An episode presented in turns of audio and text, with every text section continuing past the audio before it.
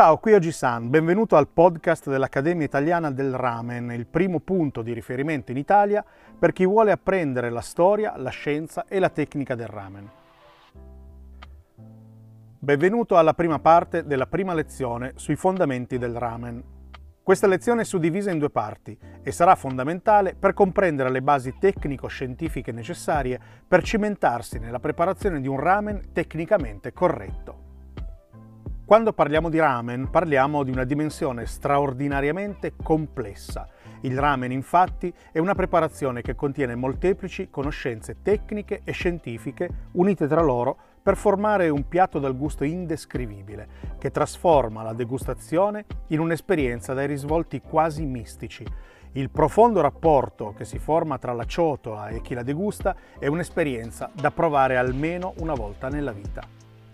Ma cos'ha di diverso il ramen rispetto ad altre preparazioni?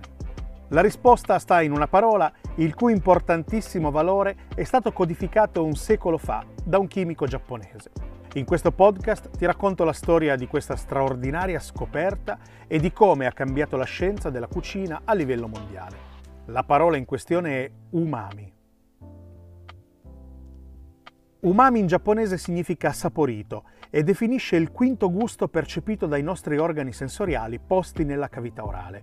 Tuttavia, più che un gusto ben definibile, l'umami è una sensazione, una percezione i cui complessi meccanismi sono stati scoperti durante un lungo periodo di studi e ricerca che parte dall'anno millenovecentootto e continua tutt'oggi. Nel millenovecentootto il chimico Kikunae Ikeda venne colpito da una folgorazione mentre gustava il suo consueto brodo dashi, un brodo a base di alga kombu e di katsuobushi, un tonnetto essiccato e ridotto a sottilissime scaglie, di cui ti parlerò in maniera più approfondita in una prossima lezione. Quella volta in particolare il gusto del brodo era più intenso del solito e questo lo fece riflettere quel tanto che basta da instillare in lui una domanda. Per quale motivo il sapore di questo brodo mi appaga così tanto?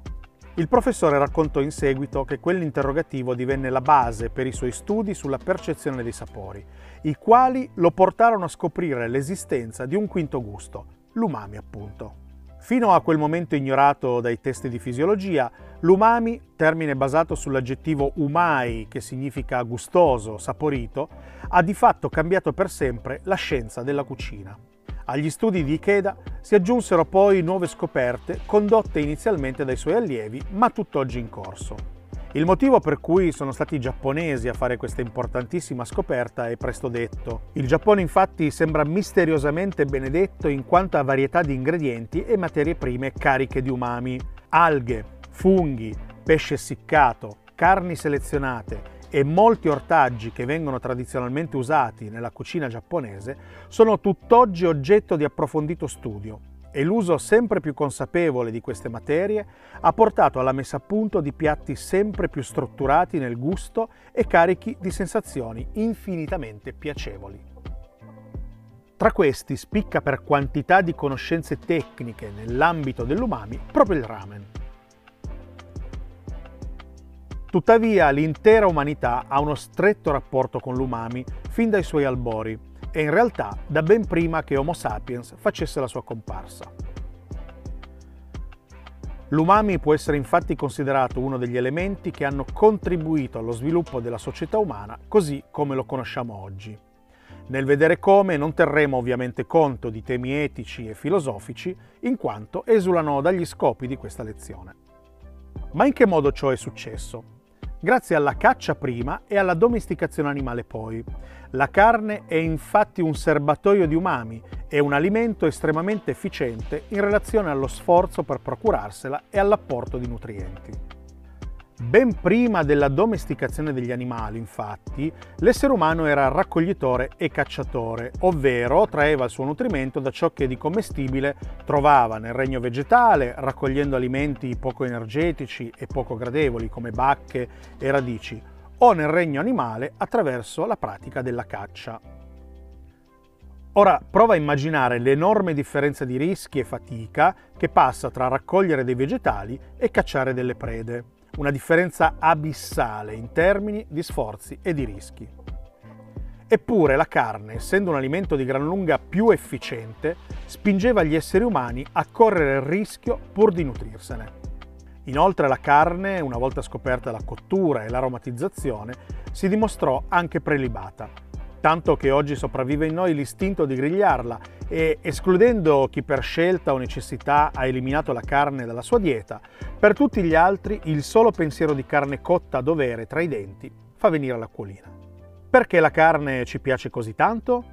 Perché è un serbatoio di umami, contenendo grandi quantità di acido glutammico, il principale responsabile della percezione dell'umami. Tale percezione è talmente importante che nel processo evolutivo la nostra lingua ha sviluppato dei recettori specializzati nella percezione dell'umami. Talmente importante che il latte materno, fonte di nutrimento sulla cui importanza non esiste disputa, è un vero concentrato di umami, trattandosi del latte che contiene la più alta concentrazione di acido glutammico in natura.